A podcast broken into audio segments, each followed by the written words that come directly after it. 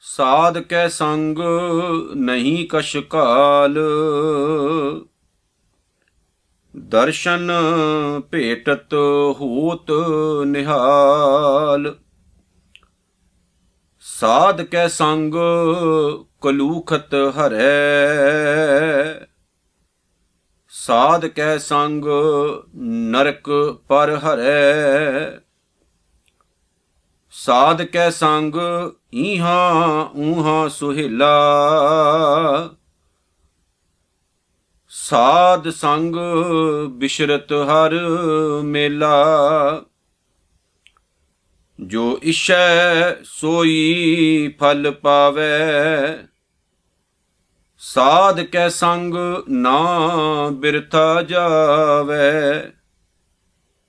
ਪਾਰ ਬ੍ਰਹਮ ਸਾਧ ਰਿਦ ਬਸੈ।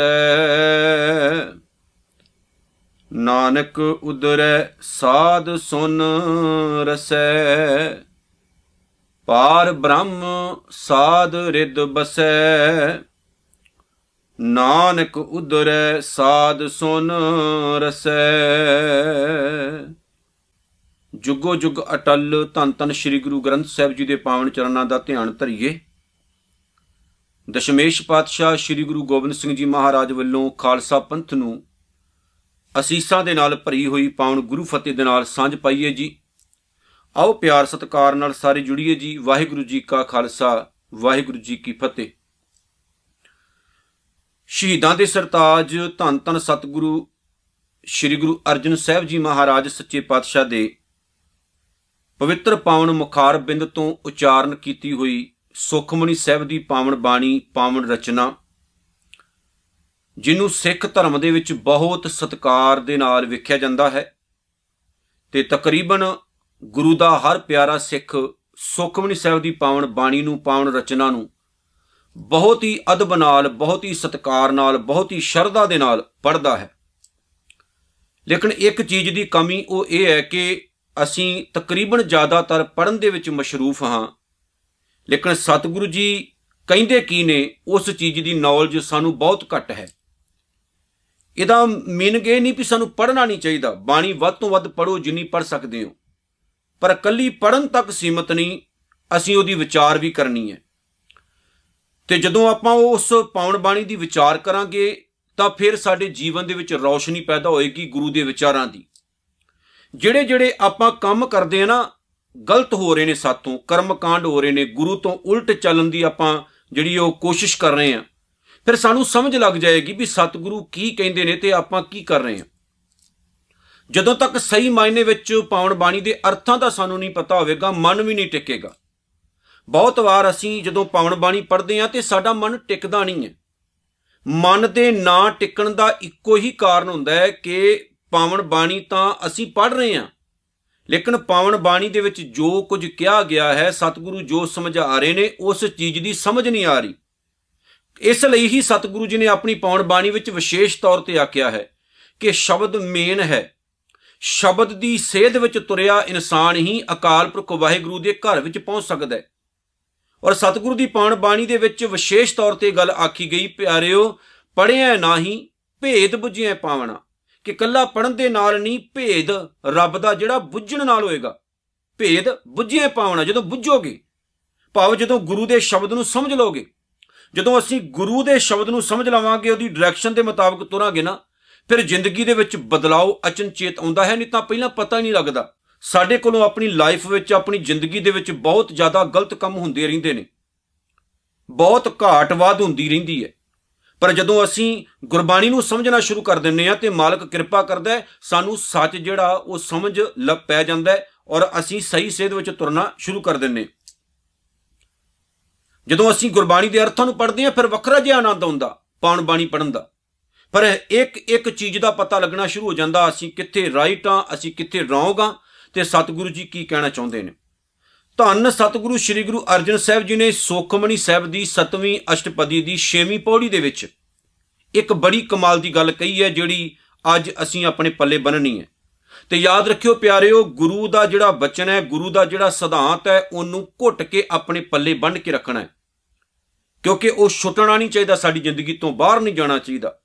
ਬਾਕੀ ਦੀਆਂ ਚੀਜ਼ਾਂ ਛੱਡ ਦਿਓ। ਛੋਟੀਆਂ-ਮੋਟੀਆਂ ਲਾਈਫ ਵਿੱਚ ਆਉਂਦੀਆਂ ਜਾਂਦੀਆਂ ਰਹਿੰਦੀਆਂ ਨੇ। ਪਰ ਜਿਹੜੀ ਵਿਸ਼ੇਸ਼ ਗੱਲ ਹੈ ਗੁਰੂ ਦੇ ਬਚਨ, ਗੁਰੂ ਦਾ ਸਿਧਾਂਤ, ਉਹਨੂੰ ਘੁੱਟ ਕੇ ਬੰਨੋ।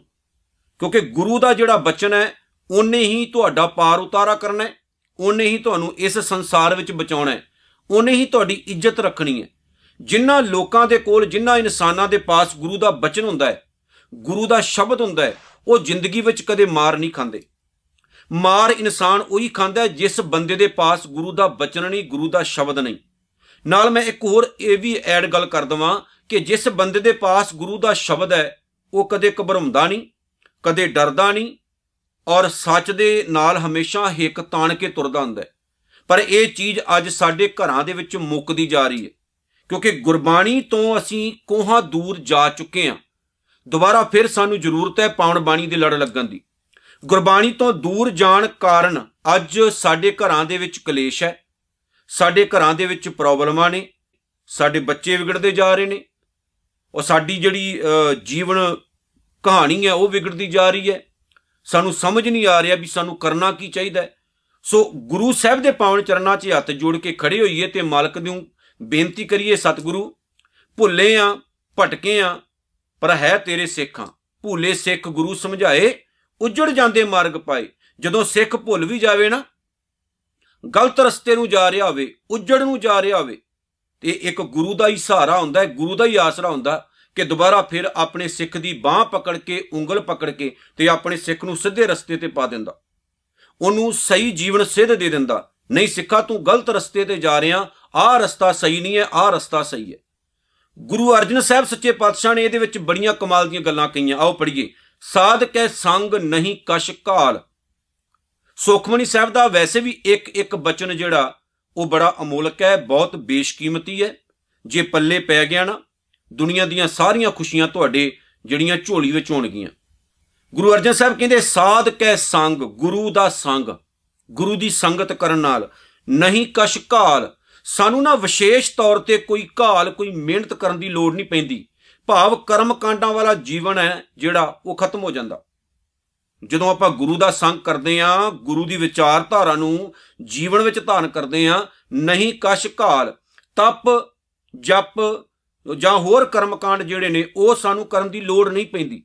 ਇਸ ਲਈ ਗੁਰੂ ਨਾਨਕ ਸਾਹਿਬ ਸੱਚੇ ਪਾਤਸ਼ਾਹ ਨੇ ਦਰਖਤਾਂ ਨਾਲ ਲਟਕੇ ਹੋਏ ਲੋਕਾਂ ਨੂੰ ਸੱਚ ਸਮਝਾਇਆ ਕਿ ਜੇ ਰੱਬ ਦਰਖਤਾਂ ਨਾਲ ਲਟਕ ਕੇ ਮਿਲਦਾ ਹੋਵੇ, ਤੇ ਬਹੁਤ ਸਾਰੇ ਐਸੇ ਪੰਛੀ ਨੇ ਜਿਹੜੇ ਦਰਖਤਾਂ ਦੇ ਨਾਲ ਲਟਕੇ ਰਹਿੰਦੇ ਨੇ। ਕੁਝ ਰਾਤ ਨੂੰ ਕੁਝ ਦਿਨੇ ਉਹਨਾਂ ਨੂੰ ਰੱਬ ਅਜ ਤੱਕ ਨਹੀਂ ਮਿਲਿਆ। ਜੇ ਖੂਹਾਂ ਦੇ ਵਿੱਚ ਲਟਕ ਕੇ ਪਰਮਾਤਮਾ ਮਿਲਣਾ ਹੁੰਦਾ, ਪਾਣੀ ਦੇ ਵਿੱਚ ਖੜੇ ਹੋ ਕੇ ਰੱਬ ਮਿਲਣਾ ਹੁੰਦਾ, ਤੇ ਡੱਡੂਆਂ ਨੂੰ ਮਿਲ ਜਾਣਾ ਚਾਹੀਦਾ ਸੀ, ਮੱਛੀਆਂ ਨੂੰ ਮਿਲ ਜਾਣਾ ਚਾਹੀਦਾ ਸੀ, ਪਰ ਉਹ ਤਾਂ ਬ੍ਰਹਮ ਗਿਆਨੀ ਨਹੀਂ ਬਣੀਆਂ। ਫਿਰ ਤੁਸੀਂ ਕਿੱਦਾਂ ਬਣ ਜਾਓਗੇ? ਗੁਰੂ ਨਾਨਕ ਸਾਹਿਬ ਨੇ ਇਸੇ ਲਈ ਦਰਖਤਾਂ ਦੇ ਹੇਠਾਂ ਬੈਠ ਕੇ ਕਈ ਵਾਰ ਵੇਖਦੇ ਐਸੀਆਂ ਤਸਵੀਰਾਂ ਮਿਲਦੀਆਂ ਨੇ, ਕੀੜੇ ਮਕੌੜੇ ਵੀ ਚੜੇ ਹੋਏ ਸਰੀਰ ਦੇ ਉੱਤੇ। ਗੁਰੂ ਨਾਨਕ ਸਾਹਿਬ ਸੱਚੇ ਪਾਤਸ਼ਾਹ ਨੇ ਇਸੇ ਲਈ ਸਮਝਾਇਆ ਗੁਰਬਾਣੀ ਦੇ ਵਿੱਚ ਇੱਕ ਬਚਨ ਬੜਾ ਪਿਆਰਾ ਆਉਂਦਾ ਸਤਿਗੁਰੂ ਦਾ, ਕਹਿੰਦੇ ਤਪ ਕਰਤੇ ਤਪੱਸੀ ਭੁਲਾਏ। ਹੁਣ ਇੱਥੇ ਗੱਲ ਕੀ ਹੈ? ਮਾਇਆ ਦੀ ਗੱਲ ਹੈ। ਕਿ ਉਹਨਾਂ ਦਾ ਨਾ ਆਪਣੇ ਜੀਵਨ ਦੇ ਉੱਤੇ ਵੀ ਕੰਟਰੋਲ ਨਹੀਂ ਹੁੰਦਾ, ਮਨ ਉੱਤੇ ਵੀ ਕੰਟਰੋਲ ਨਹੀਂ ਹੁੰਦਾ। ਕੱਲੀ ਤਪੱਸਿਆ ਕਰਨ ਨਾਲ ਕੁਝ ਨਹੀਂ ਹੋਣਾ, ਗੁਰੂ ਵੀ ਨਾਲ ਹੋਣਾ ਚਾਹੀਦਾ। ਤੇ ਜਿਨ੍ਹਾਂ ਦੇ ਨਾਲ ਸਤਿਗੁਰੂ ਹੋਏ ਉਹਨਾਂ ਦੀ ਤਾਂ ਤਪੱਸਿਆ ਹੀ ਤਪੱਸਿਆ ਹੈ। ਉਹਨਾਂ ਨੂੰ ਵਿਸ਼ੇਸ਼ ਪਾਥੀਆਂ ਬਾਲ ਕੇ, ਸੈਂਟਰ ਵਿੱਚ ਬਹਿ ਕੇ ਲੋਕਾਂ ਨੂੰ ਇਹ ਦਿਖਾਵਾ ਕਰਨਾ ਕਿ ਮੈਂ ਅੱਗ ਨੂੰ ਸਹਿਣ ਕਰ ਸਕਦਾ। ਦਰਖਤਾਂ ਨਾਲ ਪੁੱਠੇ ਲਟਕਣਾ, ਭੋਰਿਆਂ 'ਚ ਬਹਿਣਾ ਜਾਂ ਕਈ ਤਰ੍ਹਾਂ ਦੇ ਹੋਰ ਜਿਹੜੇ ਨੇ ਉਹ ਕਰਮਕਾਂਡ ਕਰਨੇ, ਸਤਿਗੁਰੂ ਨੇ ਮਨਾ ਕੀਤਾ। ਸਤਿਗੁਰੂ ਨੇ ਸਮਝਾਇਆ ਕਿ ਤੁਹਾਡੇ ਅੰਦਰ ਰੱਬ ਦੀ, ਰੱਬ ਦਾ ਪਿਆਰ ਹੈ। ਤੁਸੀਂ ਰੱਬ ਨੂੰ ਪਿਆਰ ਕਰਦੇ ਹੋ, ਤਾਂ ਹੀ ਇਹ ਕੰਮ ਕਰ ਰਹੇ ਹੋ, ਪਰ ਤੁਹਾਡਾ ਰਸਤਾ ਗਲਤ ਹੈ। ਰੱਬ ਨੂੰ ਪਾਉਣ ਦੇ ਲਈ ਦਰਖਤਾਂ ਨਾਲ ਲਟਕਣ ਦੀ ਲੋੜ ਨਹੀਂ ਤੁਹਾਨੂੰ। ਰੱਬ ਨੂੰ ਪਾਉਣ ਲਈ ਵਿਸ਼ੇਸ਼ ਤੌਰ ਤੇ ਸਮਾਧੀਆਂ ਲਾਉਣ ਦੀ ਲੋੜ ਨਹੀਂ ਤੁਹਾਨੂੰ। ਤੁਸੀਂ ਰੱਬ ਨੂੰ ਮੁਹੱਬਤ ਕਰਦੇ ਹੋ, ਪਿਆਰ ਕਰਦੇ ਹੋ, ਉਹਨੂੰ ਪਾਉਣਾ ਚਾਹੁੰਦੇ ਹੋ, ਰਸਤਾ ਹੀ ਗਲਤ ਆਪਾਂ ਲੈ ਲਿਆ, ਤਰੀਕਾ ਹੀ ਆਪਾਂ ਗਲਤ ਲੈ ਲਿਆ। ਸੋ ਸਤਿਗੁਰੂ ਜੀ ਨੇ ਉਹਨਾਂ ਨੂੰ ਸਹੀ ਰਸਤਾ ਦੱਸਿਆ। ਕਿਹੜਾ ਜੀ ਭਲਾ?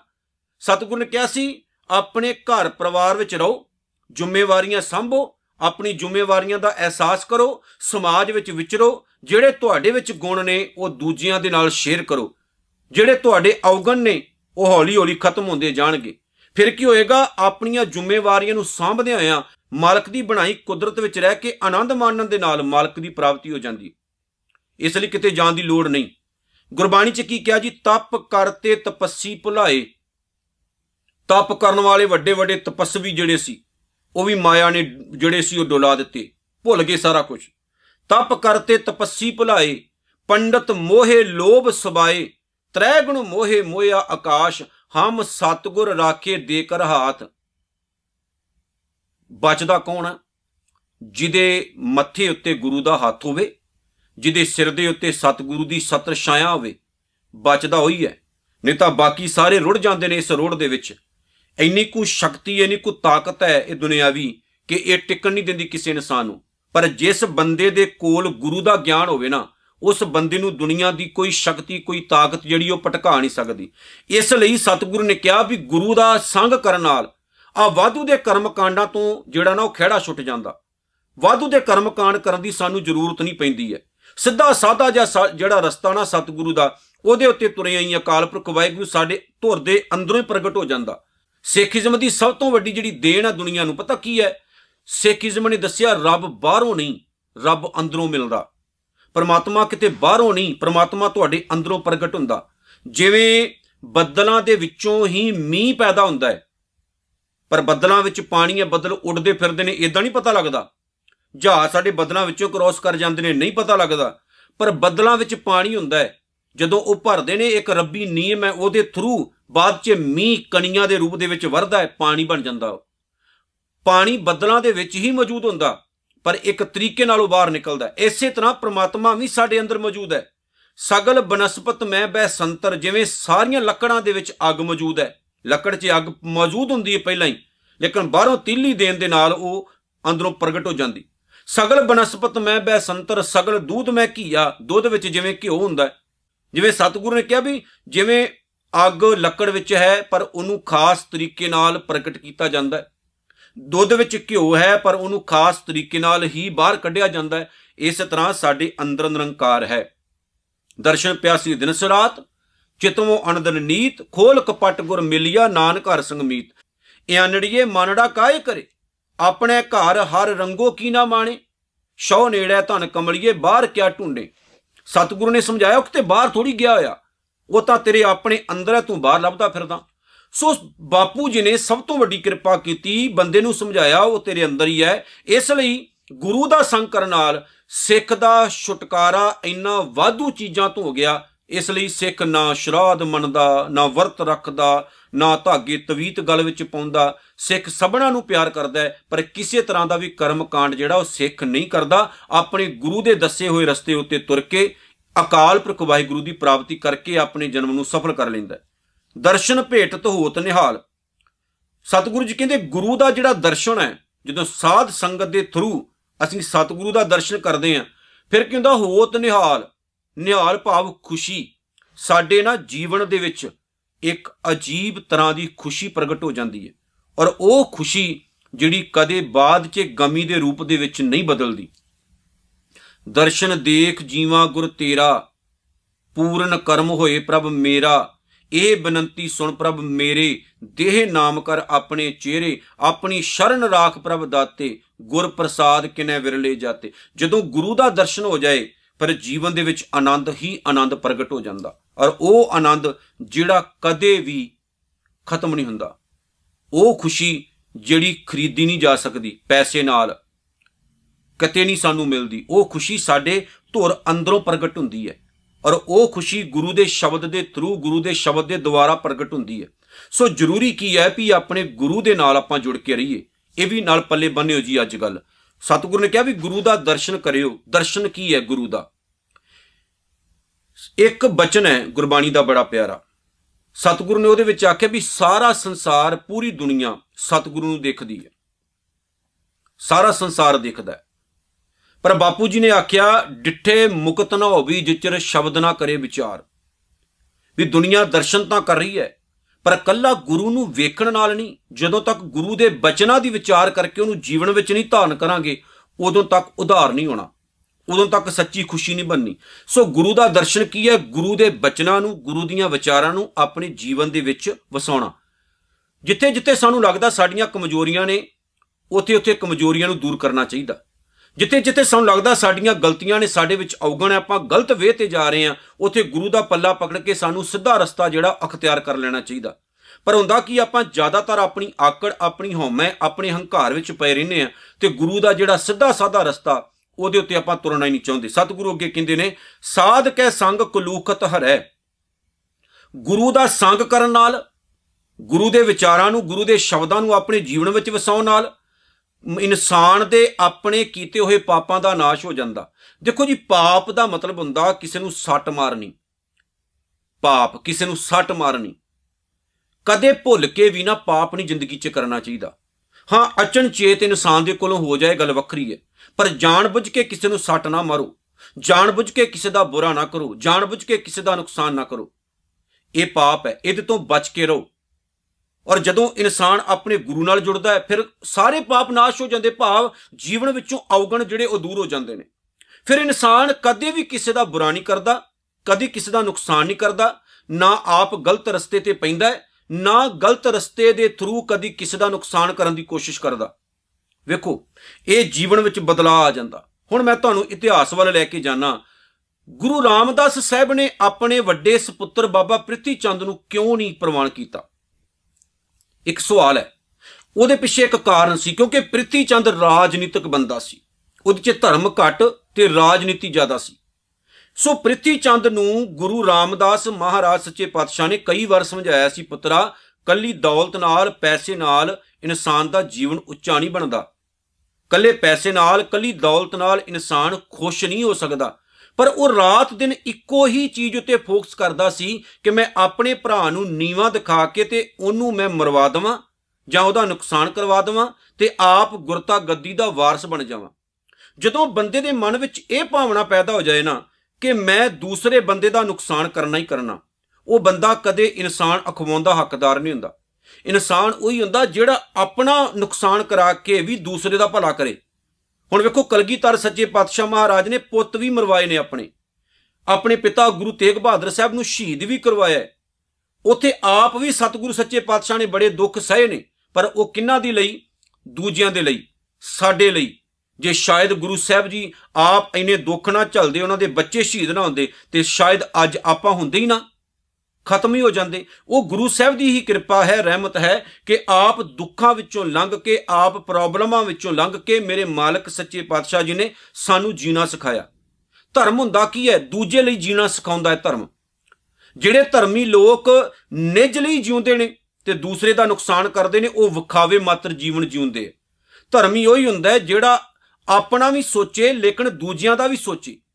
ਲੇਕਿਨ ਸਮਾਜ ਦੇ ਵਿੱਚ ਇਹ ਪ੍ਰੋਬਲਮ ਆ ਗਈ ਹੈ। ਹਰ ਬੰਦਾ ਆਪਣਾ ਸੋਚਦਾ ਹੈ, ਆਪਣਾ ਘਰ ਭਰਦਾ ਹੈ, ਦੂਜਿਆਂ ਦਾ ਉਹ ਸੋਚਦਾ ਹੀ ਨਹੀਂ। ਜੇ ਉਹ ਕਿਸੇ ਦਾ ਨੁਕਸਾਨ ਹੁੰਦਾ ਤੇ ਹੋਈ ਜਾਵੇ, ਕੋਈ ਟੈਨਸ਼ਨ ਨਹੀਂ। ਪਰ ਉਹਨੂੰ ਇਹ ਹੁੰਦਾ ਵੀ ਮੇਰਾ ਘਰ ਭਰਨਾ ਚਾਹੀਦਾ ਹੈ। ਇਸ ਲਈ ਸੰਸਾਰ 'ਚ ਗਰੀਬੀ ਹੈ।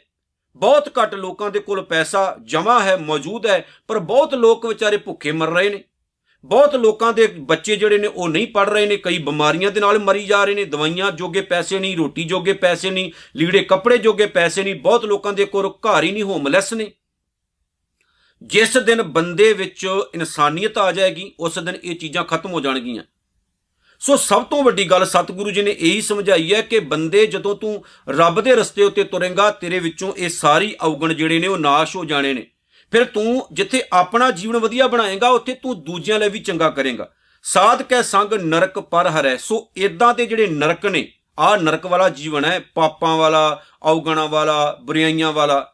ਜਦੋਂ ਆਪਾਂ ਗੁਰੂ ਦੇ ਦੱਸੇ ਰਸਤੇ ਉੱਤੇ ਤੁਰਦੇ ਆ ਫਿਰ ਇਨਸਾਨ ਨਰਕਾਂ ਤੋਂ ਬਚ ਜਾਂਦਾ। ਭਾਵ ਬੁਰਾਈਆਂ ਤੋਂ ਬੰਦੇ ਦਾ ਬਚਾਅ ਹੋ ਜਾਂਦਾ ਹੈ।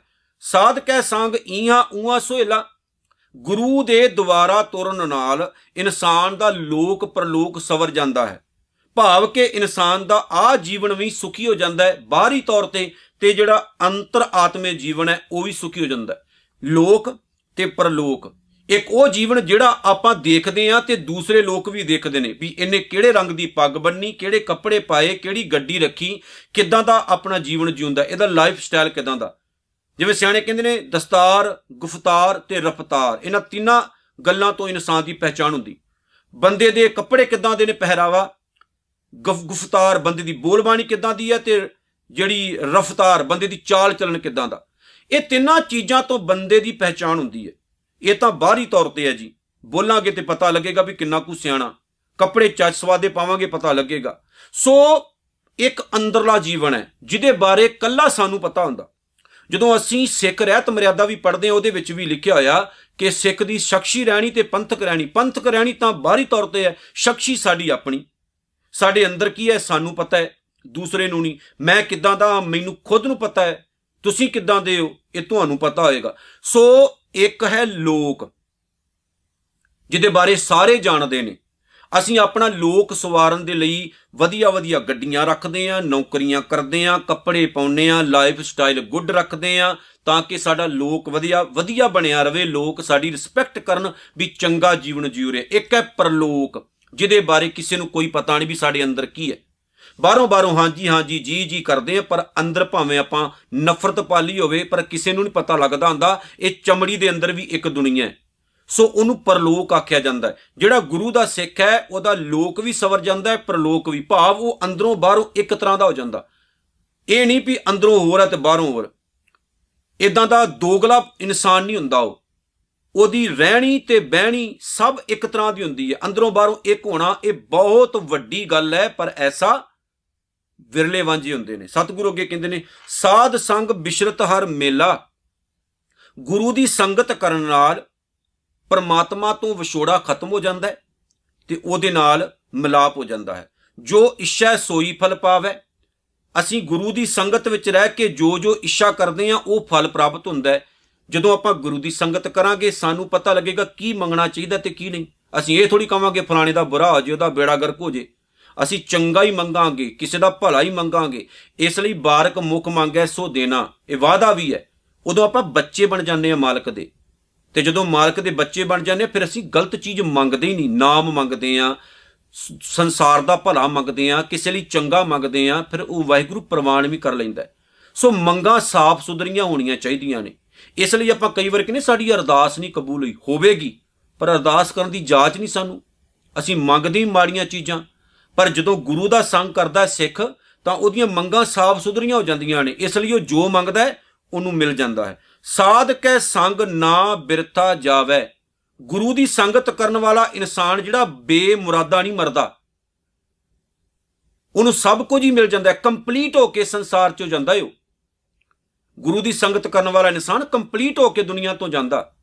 ਅਧੂਰਾ ਨਹੀਂ ਮਰਦਾ ਉਹ। ਉਹਦੀ, ਉਹਦੇ ਜੀਵਨ ਵਿੱਚ ਕਿਸੇ ਪ੍ਰਕਾਰ ਦੀ ਕਮੀ ਜਾਂ ਘਾਟ ਨਹੀਂ ਰਹਿੰਦੀ। ਵਾਹਿਗੁਰੂ ਉਹਦੀਆਂ ਸਾਰੀਆਂ ਕਮੀਆਂ, ਸਾਰੀਆਂ ਘਾਟਾਂ ਪੂਰੀਆਂ ਕਰ ਦਿੰਦਾ, ਉਹਨੂੰ ਕੰਪਲੀਟ ਬਣਾ ਦਿੰਦਾ ਪਾਰ ਬ੍ਰਹਮ ਸਾਧ ਰਿੱਧ ਬਸੈ। ਅਕਾਲ ਪੁਰਖ ਵਾਹਿਗੁਰੂ ਜਿਹੜਾ ਹੈ, ਪ੍ਰਮਾਤਮਾ, ਉਹ ਸਾਧ ਰਿੱਧ ਗੁਰੂ ਦੇ ਹਿਰਦੇ ਵਿੱਚ ਵਸਦਾ ਹੈ। ਤੇ ਜਿਹੜੇ ਰੱਬ ਦੇ ਪਿਆਰੇ ਨੇ, ਉਹਨਾਂ ਦੇ ਅੰਦਰ ਗੁਰੂ ਦੇ ਥਰੂ ਪ੍ਰਗਟ ਹੋ ਜਾਂਦਾ ਹੈ। ਨਾਨਕ ਉਦਰੈ ਸਾਧ ਸੁਨ ਰਸੈ। ਤੇ ਪਿਆਰਿਓ, ਉਹ ਅਕਾਲ ਪੁਰਖ ਵਾਹਿਗੁਰੂ ਜਿਹੜਾ ਜਦੋਂ ਅਸੀਂ ਗੁਰੂ ਦੀ ਸੰਗਤ ਦੇ ਦੁਆਰਾ ਉਸ ਅਕਾਲ ਪੁਰਖ ਵਾਹਿਗੁਰੂ ਦੀ ਸ਼ੋਭਾ, ਉਹਦੀ ਵਡਿਆਈ ਸੁਣਦੇ ਆ ਫਿਰ ਕੀ ਹੁੰਦਾ ਸਾਡਾ ਨਾ ਉਧਾਰ ਹੋ ਜਾਂਦਾ, ਅਸੀਂ ਵਿਕਾਰਾਂ ਤੋਂ ਬਚ ਜਾਂਦੇ ਆ ਪਰ ਇਹ ਬਚਾ ਉਦੋਂ ਨਾ ਜਦੋਂ ਅਸੀਂ ਗੁਰੂ ਦੀ ਰਸਨਾ ਤੋਂ ਉਪਦੇਸ਼ ਸਰਵਣ ਕਰਾਂਗੇ ਤੇ ਸੱਚੇ ਮਾਰਗ ਉਤੇ ਤੁਰਾਂਗੇ। ਸੋ ਬਹੁਤ ਕੁਝ ਇਸ ਪੌੜੀ ਵਿੱਚ ਹੈ, ਜਿਹੜਾ ਸਾਨੂੰ ਅਪਣਾਉਣਾ ਚਾਹੀਦਾ ਆਪਣੇ ਜੀਵਨ ਵਿੱਚ। ਤੇ ਗੁਰੂ ਦੇ ਦਿੱਤੇ ਰਾਹ ਉਤੇ ਤੁਰ ਕੇ, ਗੁਰੂ ਦੇ ਦੱਸੇ ਰਸਤੇ ਉੱਤੇ ਤੁਰ ਕੇ ਸਾਨੂੰ ਆਪਣੇ ਜੀਵਨ ਨੂੰ ਸਫਲ ਕਰਨਾ ਚਾਹੀਦਾ। ਇਤਨੀਆਂ ਬੇਨਤੀਆਂ ਸਵਾਰ ਕਰਿਓ ਜੀ। ਭੁੱਲ ਚੁੱਕ ਦੀ ਖਿਮਾ। ਵਾਹਿਗੁਰੂ ਜੀ ਕਾ ਖਾਲਸਾ। ਵਾਹਿਗੁਰੂ ਜੀ ਕੀ ਫਤਿਹ।